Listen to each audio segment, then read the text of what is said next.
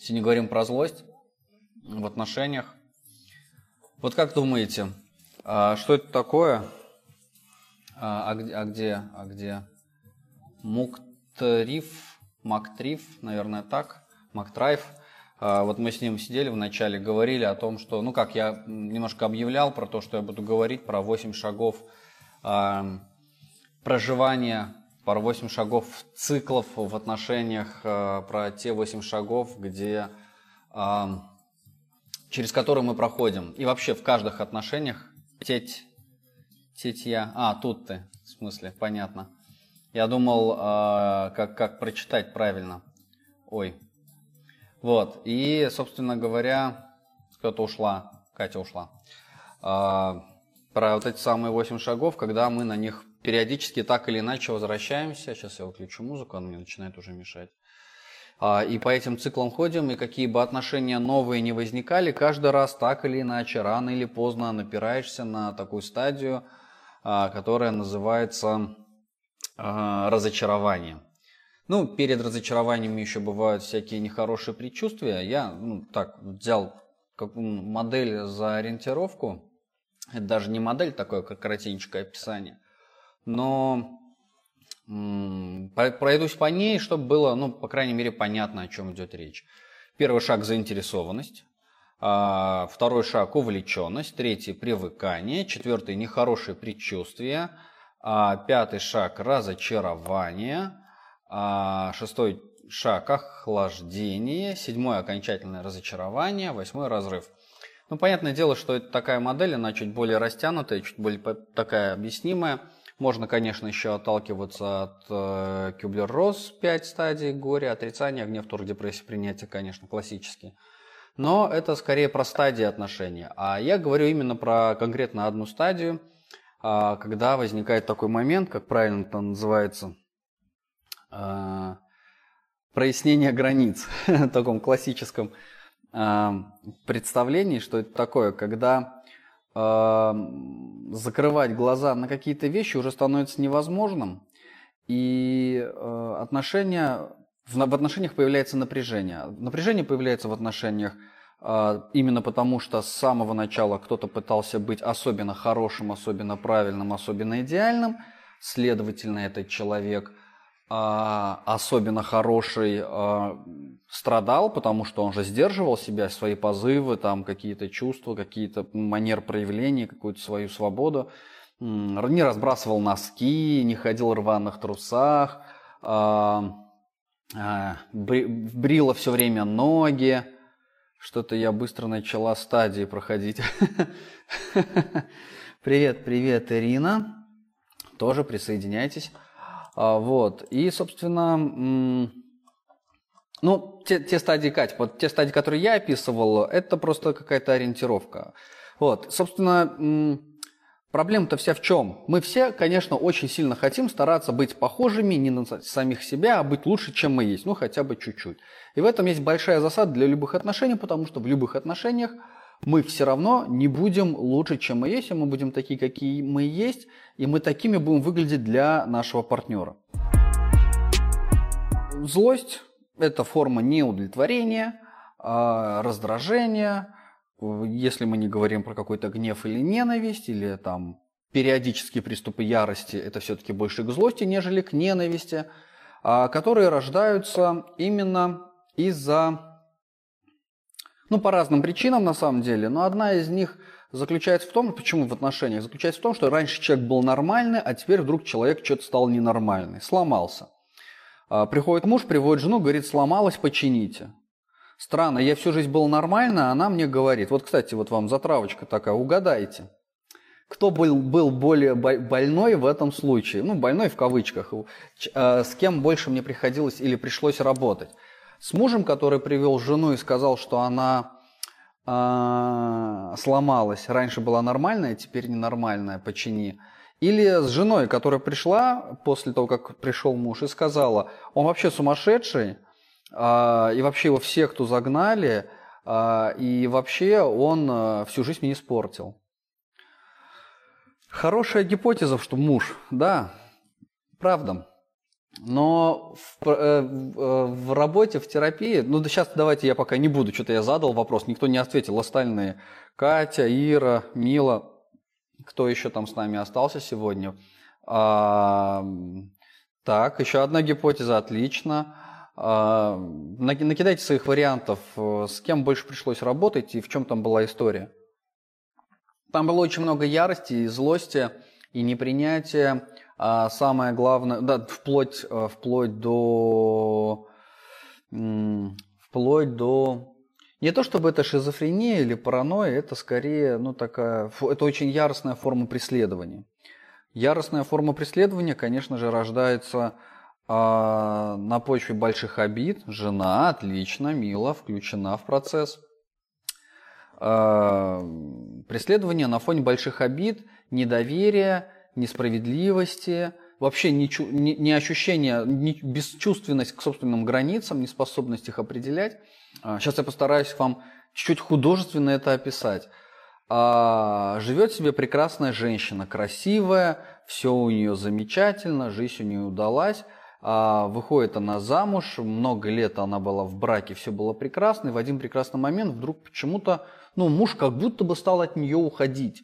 Вдруг она стала замечать, что муж какой-то стал другой. Все, кто попал, наркоманом стал, разлюбил, непонятно. А потом выясняется, что оказывается, была такая необходимость, ее субъективная внутриличностная, а, организовать свою жизнь таким образом вокруг мужа, а, рядом с мужем, а еще лучше над мужем, а, чтобы сделать его идеальным, а чтобы сделать его мега особенным, мега крутым, крутым, чтобы он был очень непростой, а чтобы он был очень особенный. Ну правильно, зачем простой? С простым скучно, а с особенным очень весело. И этот э, очень, ну вот персонаж, он, он стал обрастать какими-то иллюзиями, какими-то навесками, проекциями. И, собственно, этот муж стал каким-то невероятным э, шпионом, супергероем, там еще кем-то. И долгое время ему удавалось очень бессознательно, и не думаю, что он вообще понимал, что происходит, он просто жил, попадать под ее шаблон, который она нарисовала. Ее это устраивало, все было прекрасно, здорово. Ну да, конечно, работа над отношениями нужна. Вот. А потом выяснилось, что вдруг этот шаблон перестал удерживаться в рамках. Ну, потому что много лет проходит, люди стареют, люди меняются, что-то меняется, обстоятельства меняются, жизнь меняется – и вдруг он изменился. Конечно, возникает закономерный вопрос, он виноват в том, что он был лицемером и ее обманывал, либо, да, момент очарования, причем это бессознательный момент очарования, это была такая жесткая необходимость очароваться для того, чтобы оставаться в этих отношениях, для того, чтобы ну, с собой не предъявляться, а предъявляться вокруг него. Ну, то есть, э, собственное самопредъявление внутри отношений зависело не от э, индивида собственности, ну, собственного индивида, а только в контакте с другим индивидом. Ну, такая история, такая, так, э, э, такая, ну, такой диагноз, скажем так. И теперь, когда образ разрушен, э, отношения разрушены, э, разрушено все, жизнь разрушена. Э, и, конечно, это очень, ну, такая, ну, грустная больше история, чем веселая, но с точки зрения профессионального, конечно, взгляда моего, она очень интересная, хоть и тривиальная. Получается, что э, человек всю жизнь жил не с тем человеком, а теперь выясняется, что, оказывается, действительно жил не с тем человеком. А, отсюда очень много ярости, гнева, злости, непринятия, непризнания. И, собственно, с этой злостью непонятно, что делать. Ему предъявлять, а он виноват в этом вообще, он в этом вообще участвовал или нет. А, как, как вы считаете, он в этом участвовал, потому что жена не жила свою жизнь? Да, да, да, все верно. А, как считаете, он, муж вообще в этой истории виноват? Он причастен был к этой истории? А, какова его роль в том, что на него навешали а, иллюзии, на него навешали, а, как это называется, проекции, и он им соответствовал? Весьма бессознательно. Очень важно принять во внимание обстоятельства. Да, конечно, с процентов. Но объективных обстоятельств, к сожалению, не бывает, особенно в семье. Всегда бывают субъективные восприятия. А, но получилось так, что вот эм, он оказался невольным соучастником чужого спектакля, в который он играл много-много лет, и теперь является тем, кто получает по шее, получает ну, кучу агрессии от недовольной жены, э, которая разочаровалась в том, что он не настоящий, в том, что он иллюзорный. И она сама тоже расстроена. И гнев тоже непонятно куда направлять. Поэтому моя задача заниматься профилактикой в отношениях сейчас, на ранних стадиях, когда, где можно легализовать свое желание и форму, и самопредъявление в выражении ярости, гнева, агрессии, злости, говорить «сука, я тебя ненавижу, хочу тебя убить», э, блядь, слушать тебя не могу, пойду прогуляюсь. Это лишь означает, что я э, с тобой честен в своих чувствах и эмоциях, я тебя не обманываю, и более того, я не позволяю тебе обманываться об меня. Мол, если ты делаешь какую-то херню, откровенную в отношениях, то я буду терпеть и буду там, ну, плюшевым зайчиком э, таким нормальным принимать, что ты делаешь херню. Ну, типа, это нормально. Ну, и, конечно, это будет приводить. Ну, то есть, понимаете, да, что там у мужа тоже такая история была, где ему тоже чего-то нельзя было сделать. Зеркально нельзя было аналогично проявлять, предъявлять свою агрессию жене. Как легализовать агрессию, не боясь отвержения? Вот я как раз про это сейчас пытаюсь сказать. А, очень своевременный вопрос. Спасибо, Ирина, спасибо. А, это действительно большая проблема для начала для мужчины предъявлять свою агрессию, потому что мужчина по ощущениям своим точно знает, что он физически сильнее женщины, а следовательно, если он предъявляется своей агрессией, а, ему страшно, что он может ее разрушить. Ну, потому что вообще в мужском мире так все построено, что агрессия – это не форма созидания, это форма разрушения, это форма вторжения. А символ Марса – это пика, копье, острие а, меча – это а, фаллический символ, фаллический символ, который вторгается, вот он ну, нарушает чужое пространство, вторгается. И поэтому, если агрессия, то она обязательно как будто бы разрушительная, но как будто бы. И это еще большая сильная трактовка общества. При этом э, женщина чувствует эмансипацию, нападение, э, ну, такое вторжение, разрушение. А, но, но это не совсем так. И причем в обратную сторону женщина, например, боится предъявлять агрессию. Почему? Потому что фалоса нет своего. И тогда ей приходится брать чей-то фалос, либо условный там, да, метафорический. Опять же, это все метафоры и символика. Не, не, не надо воспринимать а, радикально. Отца, если есть, матери, если есть, что называется женщина с яйцами, либо а, яйца мужа, а, и это хорошо, если она может их взять и ими ну, предъявиться в своей агрессии. Но очень плохо, если она а, их начинает резать, подрезать, кастрировать и так далее. То есть заниматься пассивной агрессией. Ну, то есть взять и сказать, да ты импотент, у тебя там вообще хер не стоит, и там ты никто, что-то тут вякаешь.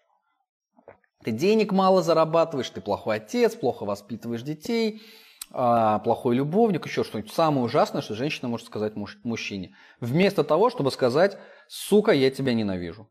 Это не означает, что я тебя вдруг разлюбила или бросила. Это, это не означает, что наши отношения вдруг прекратились, но просто я имею право на свои чувства, и вот я тебе их говорю. Ну, смотрите, формулировка «сука» никакой рекомендации, никаких советов не даю. Э, это всего лишь а, Э, ну, такая спокойная манера предъявления злости. Просто когда добавляешь какое-то ругательство, э, острие э, слуха возрастает, и человек становится более чувствительным, нежели когда речь идет о таких, да ты меня злишь, там сидеть улыбаться. Вот это не настоящая агрессия. В такой агрессии никто не поверит, если человек будет улыбаться или со смехом говорить свою злость. Но и при этом, если будет психопатически орать, махать руками, тоже может напугать. Как? Отвечая на вопрос – нет, не только пассивная агрессия кастрирует, активная агрессия тоже может кастрировать. А, но тут такая задачка, а, тут, такая задачка про пассивную агрессию и про активную агрессию со стороны женщины. Немножко отвлекся. Сейчас а, скажу. Активная агрессия тоже может кастрировать, все зависит от того, на что она направлена. Какие аргументы и какой контекст, какое суждение, о чем идет речь. Если речь идет о том, что э, женщина говорит мужчине, меня злит, ты меня злишь, я злюсь на тебя, там, я не удовлетворена э, нашим жильем. Не тем, что ты херовый дом заработал и не можешь купить квартиру. Я не удовлетворена то, как мы живем. А, меня не устраивают а, те рестораны или кафе, в которые мы ходим. А не, э, а не то, что ты не можешь себе позволить или ты мне не даешь денег. Меня не устраивает, или там я злюсь, или я там расстраиваюсь, что ты мало уделяешь мне внимания. А не то, что ты бабник со своими шлюхами переписываешься ночью в каких-нибудь там интернетах. А вот, ну, вот в этом есть разница. Я сейчас к этому вернусь. Спасибо за вопрос. Я постараюсь его не забыть. Я пытаюсь ответить на предыдущий вопрос, как легализовать агрессию, не боясь отвержения. Разговаривать, вы не поверите. Разговаривать э, ртом, э, человеческим языком, максимально прозрачным, понятным, заранее, не дожидаясь эффекта, не дожидаясь конфликта, не дожидаясь... Нет, не на первом свидании. Давай сразу договоримся. Значит так, а, мы будем друг друга посылать нахуй, и это означает, что у нас все хорошо. Нет, не так, конечно, но когда у вас какие-то более-менее устойчивые моногамные отношения, здоровые, а, и в которых, условно здоровые, в которых у вас есть возможность диалога, а, то и какие-то планы на будущее, то, конечно, очень важно поговорить. И проговорить и прояснить. Слушай, давай так, у меня есть дофига чувств. А, и мне важно рассчитывать, что ты не поломаешься, встречаясь с моими чувствами, с моими эмоциями. Как и наоборот. А, я, например, если знаю, что когда на меня орут, я весь сжимаюсь и вот так вот прячусь, и меня там уже писаться начинаю. Ну, понятное дело, я могу о себе позаботиться сказать, давай так, если ты злишься, ну, не ори вот аффективно. Там придумаем какое-нибудь там кодовое слово. Там слово, блядь, хотя бы. И мне уже будет понятно, что ты никогда не материшься, и вдруг ты одно матерное слово говоришь, и тогда это сигнал, ну, походу, она реально злая. Позаботиться о себе, постелить солому, проговорить, детально проговорить, прояснить нюансы выражения чувств и формы предъявления собственного гнева по отношению к друг другу. У каждого своя форма. А, и важно, очень важно, прояснить, что а, что с этим делать? А, очень часто люди про это забывают. Но важно сказать, слушай, когда я в ярости, не надо ничего делать. Не надо меня успокаивать, переубеждать или бегать там за мной в комнату и там стремиться к тому, чтобы я из чувств вышел. Это как мужчина. Как женщина. Раз заплакала, очень важно спросить у женщины, а ты что хочешь? Чтобы я рядом сейчас с тобой побыл? Чтобы я тебя сейчас сидел по головке, гладил, успокаивал, ты моя хорошая? Или чтобы я просто молча ушел, ты посидишь, по-моему, поплачешь, успокоишься, у тебя есть свои особенности, ну, надеюсь, там 20 плюс мы говорим о людях, кому 20 плюс, свои какие-то выработанные свойства справления с чувствами. А я говорю скорее про описывание собственных реакций. Но видите как? Это хорошо, когда вот как вы, осознанные люди, а, понимаете свои эмоции и чувства ну, настолько, насколько вот мне кажется. И вы можете заранее человеку сказать, знаешь, когда я злюсь, я вот такой. Когда я веселый, я вот такой. Когда я там пьяный, я вот такой. Когда я там грустный, я вот такой. И я знаю, что со мной надо делать, когда я такой или такой. Или такая, или такая.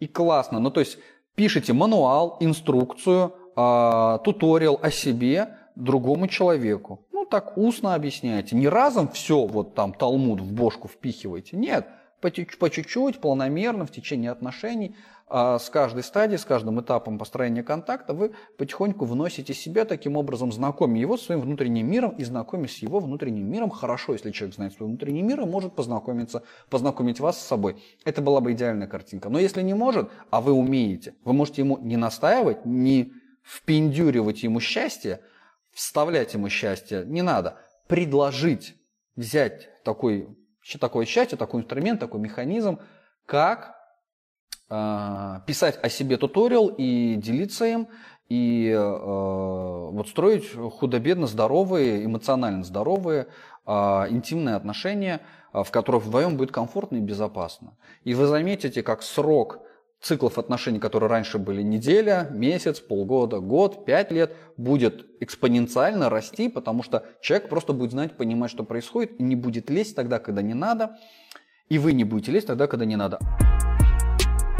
А если партнер не может выдерживать слезы, а хочется, чтобы он был рядом в такие моменты иногда?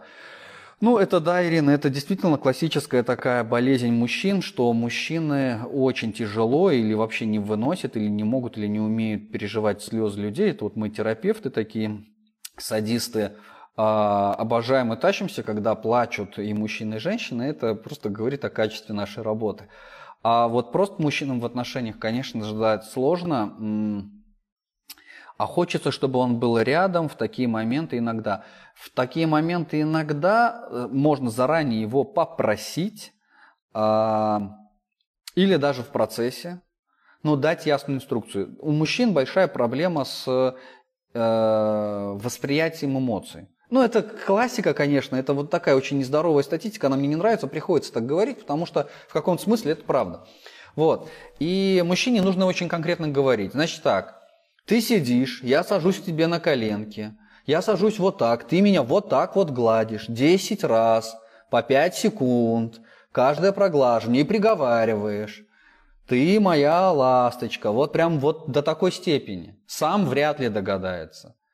А, и если он ну, действительно как бы желает ну, добра и ну, настолько эмоционально не черствый, не каменный, то я думаю, конечно, сделает здоровый мужчина для своей женщины, почему бы не сделал то, что он не умеет. Ну, хотя бы будет знать, понимать. Ну, то есть научить.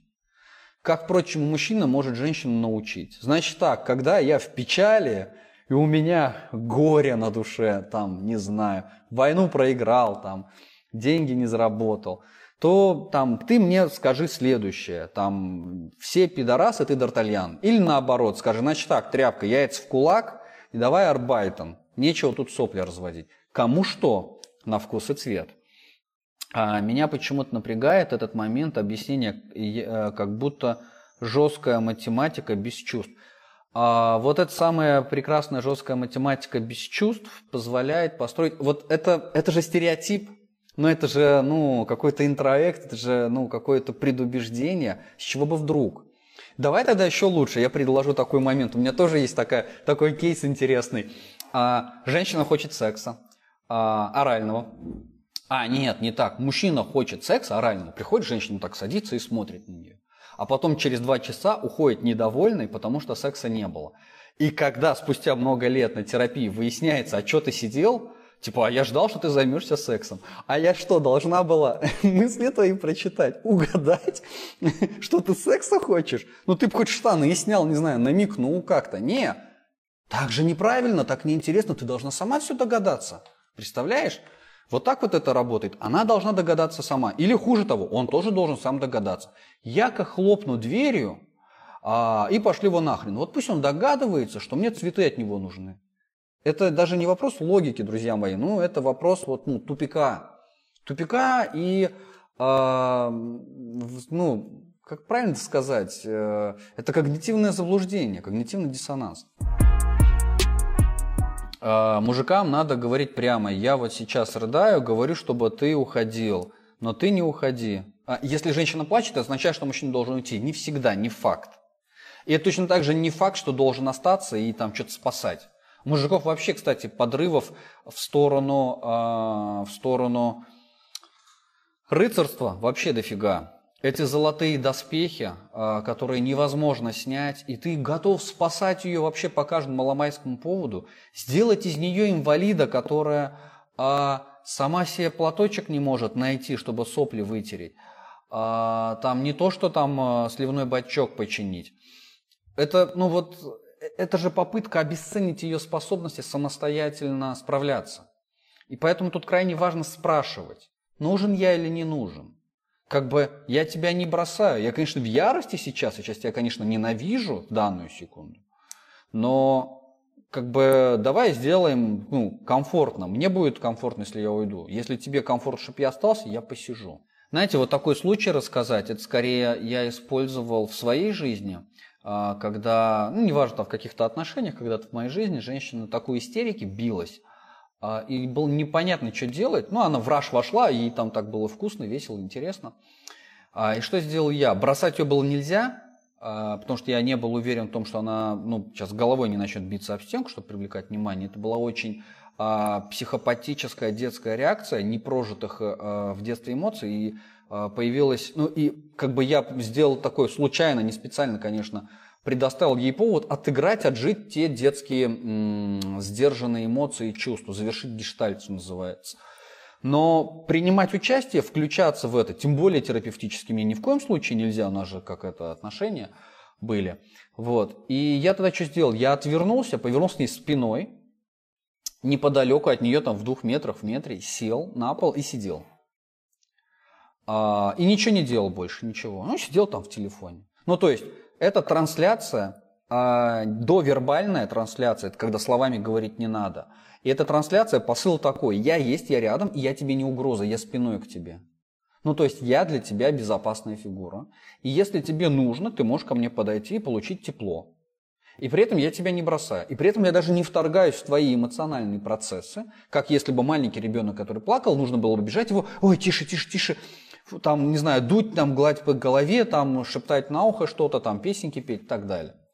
Вот. И когда маленькие дети в возрасте год-полтора начинают очень агрессивно себя вести, демонстративно, вот эти вот истерики начинают там по разным поводам, помню эти времена, и там крайне важно правильно выжить вот этот момент, передержать, перетерпеть, чтобы не подорваться, не подыграть ему, и при этом его не отвергнуть, чтобы не сделать из него не шизоида и не сделать из него а, там а, невротика какого-то.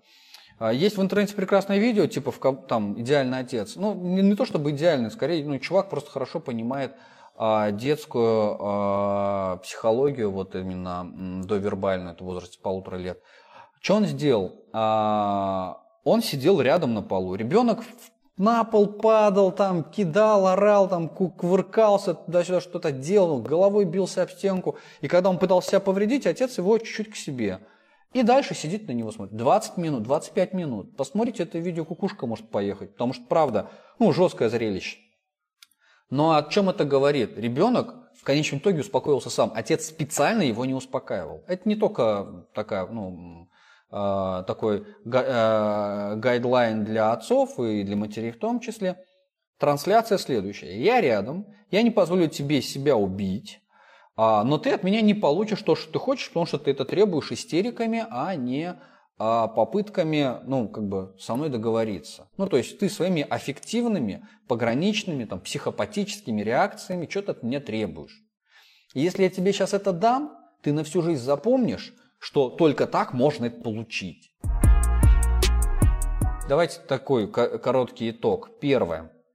А, проговорить а, назовем это так, гайдлайн или мануал по своим чувствам.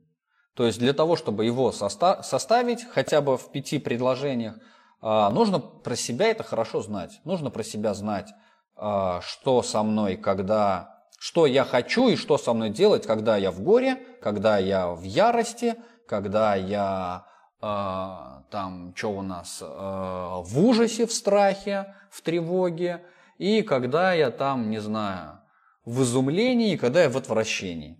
Ну вот пять.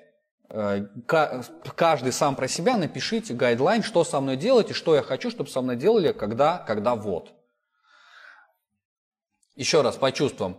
Э, тревога, страх, ужас, гнев, злость, досада, эм, изумление, удивление, горе, грусть, печаль, отвращение, неудовольствие, скука. Вот пять. Это раз. Потом обменяться этими гайдлайнами друг по другу.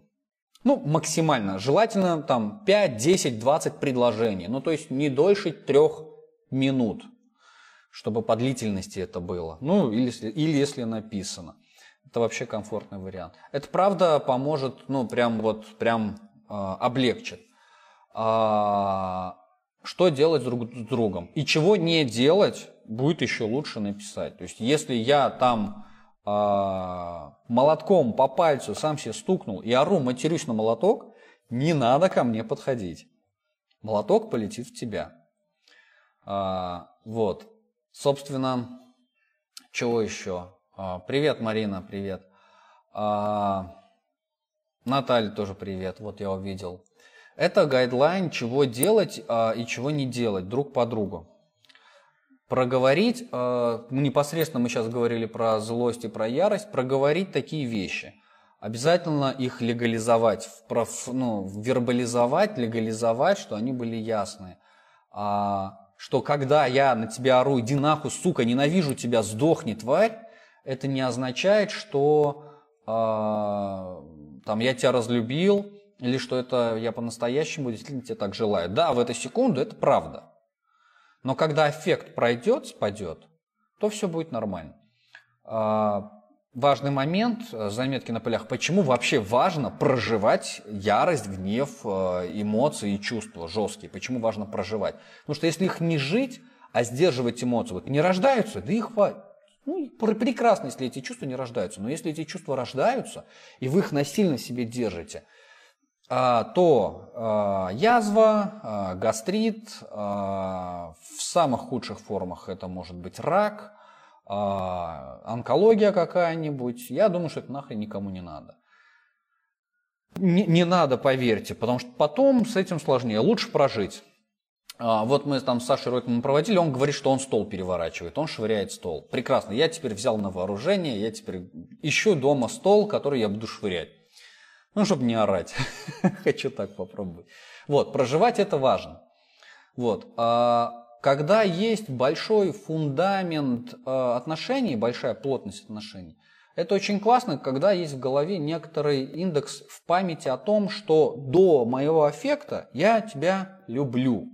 А значит, что пока я в аффекте, я могу все еще помнить, отсылаясь на этот индекс, что я все еще люблю, а значит, не уничтожу ее, а значит, когда я выпалю этот пар, он выйдет, этот ярость, она выйдет, то я вернусь к обыденной жизни. Вот. И всякие а, обижалки – это вообще вопрос не про взрослых людей, не про серьезно. Потому что а, если человек обижается на другого человека, который, а, да, сердечно-сосудистый тоже, обижается на другого человека, который только что пылил, а, был в ярости, в гневе, это вообще очень странно, на мой взгляд, на это обижаться. Он орал это про тебя или про себя? Вот если ты действительно воспринимаешь ну, чужие оскорбления на себя, ну, может быть, тогда стоит ну, сходить к терапевту, например, ко мне, и разобраться, чего ты там про себя не знаешь в этой области. Мой традиционный пример, который я всем привожу, что э, если человек в себе уверен, достаточно хорошо в себе уверен, и функция эго достаточно крепкая, а, то ну, какие-то внешние убеждения – слабо ее пошатнут. Если меня кто-то будет убеждать в том, что там, не знаю, что я женщина, ну как-то даже ну, тут нету ничего такого, чтобы это меня хоть чуть-чуть задело. Я более чем в себе уверен, что я мужчина. При огромном даже желании стать женщиной я не смогу. Вот. Аналогично, когда вопрос каких-то оскорблений или там диагнозов, чего-то еще. Другое дело, если я сомневаюсь, если мне кто-то скажет, слушай, похоже, а, у там, ну не знаю, что сказать, вот в чем я точно сомневаюсь, в цвете своих волос. Вот они у меня черные или они темно-русые. Я ни в зуб ногой в этом не разбираюсь, понятия не имею. Если мне кто-то скажет, что я брюнет или там русый или там еще какой-то, не знаю, не разбираюсь, видите. То я, конечно, скажу такой, что, я серьезно, нифига себе, я не знал. Видите, уже какое-то сомнение. И когда человек в ярости что-то начинает говорить, и ты начинаешь типа на это включаться, злиться, там, на оскорбление я говорю, я говорю про а, выражение предъявления а, своей а, там, неустойчивости кому-то, ну тогда это большой вопрос. Вот, поэтому, конечно, обижаться не стоит. Обида – это не про нас, обида – это не про взрослых. Если тебя задевает, значит, это есть в тебе. Ну, да, да, в каком-то смысле, да. Или ты сомневаешься, есть ли это или нет. Или ты это наверняка сто процентов не знаешь. Ты что, тупой? Если я тупой, я тупой. А, а, вот. И вообще, а, и, вот если бы мне сказали кто-то, что я тупой, я бы больше, ну, я бы больше задумался, я бы сказал бы да. Я бы сказал, да, я тупой. Ну, потому что невозможно быть везде и во всем умным. И в этом больше правды, чем я буду говорить, что я, э, нет, блядь, я умный, сейчас я тебе докажу. Вот, но это было бы очень странно. У нас с мужем сегодня 16 лет свадьбы. А, поздравляю. А, в начале отношений сразу договорились друг другу все высказывать. Не всегда, конечно, получается. Поздравляю, да, действительно, Юлия, это, ну, это очень хороший такой механизм, такое свойство э, легализация, проговаривание. Это очень хорошо, очень здорово, что у вас это есть. Это помогает. Ну и мы возвращаемся вот к следующей части guideline про себя, принцип э, сперматозоида. Я не понял про принцип, э, принцип сперматозоида, Сиксмит, если напишите, буду благодарен. Первое, значит, это guideline про себя, взять guideline про, по эмоциям, по чувствам непосредственно про гневу, про партнера. А, это второе. Третье, это проговорить чего мы делаем и чего мы не делаем в случае цейтнот, когда горит красная кнопка и у обоих крыша едет, да, что у нас есть у каждого на этом ринге свой угол, и, и вообще проговорить, что на самом деле э, эта ярость, эта форма не э, про то, кто прав или не прав, э, и не про то, чтобы кто-то остался победителем, а про проживание своих субъективных эмоций. Просто я имею право на мои чувства, не более чем мое имение права на проживание моих чувств не уничижает, не отнимает твоего права и не лишает тебя жизни. Ну, как бы не лишает тебя существования в этих отношениях. Как и наоборот. Ну, как бы здесь нету э, такого, типа, общего э, режима, какого-то там авторитарного, что кто-то один что-то все решает. Вот. И, собственно, в конце, после вспышки, хорошо бы проговорить, э, прояснить э, уточнение уже конструктивной форме. Конечно, желательно это делать опосля, когда вы ну, там, выдохнете, передохнете, попьете водички, там еще что-то. А, и ни в коем случае, конечно, никому не рекомендую заниматься рукоприкладством, а, там, причинять физические увечья, насилие ни в коем случае. Мало того, что это административно-уголовное, более того, а, я здесь, ну, я всегда в семье рекомендую женщине так, если тебя бьют, вали из дома нахрен, нечего там дома делать. Ну или типа второй раз повторилось, тем более вали. Про это сказал, да, и вот поэтому гайдлайны в конце обязательно какую-то конструктивку. Не обязательно, не надо. Но будет неплохо, если после вот этих пяти пунктов вы типа там переживете или там вернетесь к каким-то эмоциям или чувствам. Иногда нужны сутки, двое суток, трое суток с момента конфликта, чтобы вернуться к началу разговора на потом. Ну и еще из каких-нибудь могу советов вам таких для семейного счастья накидать. А, если у вас есть а, сложности в отношениях, именно сложности испытываете, чувствуете, а, берите, где они у меня, ну вот такие штучки, ну типа вот таких штучек, и записывайте каждый день, клейте на какой-нибудь холодильник, на видное место, по одному листочку, а, говорили вы сегодня «я тебя люблю» или не говорили. Говорили вы сегодня «я тебе благодарен» или не говорили. Ну, то есть не надо записывать то, что вы не говорили, но скорее сказал – запиши. Сказал – запиши, повесь. И ей такой же другого цвета.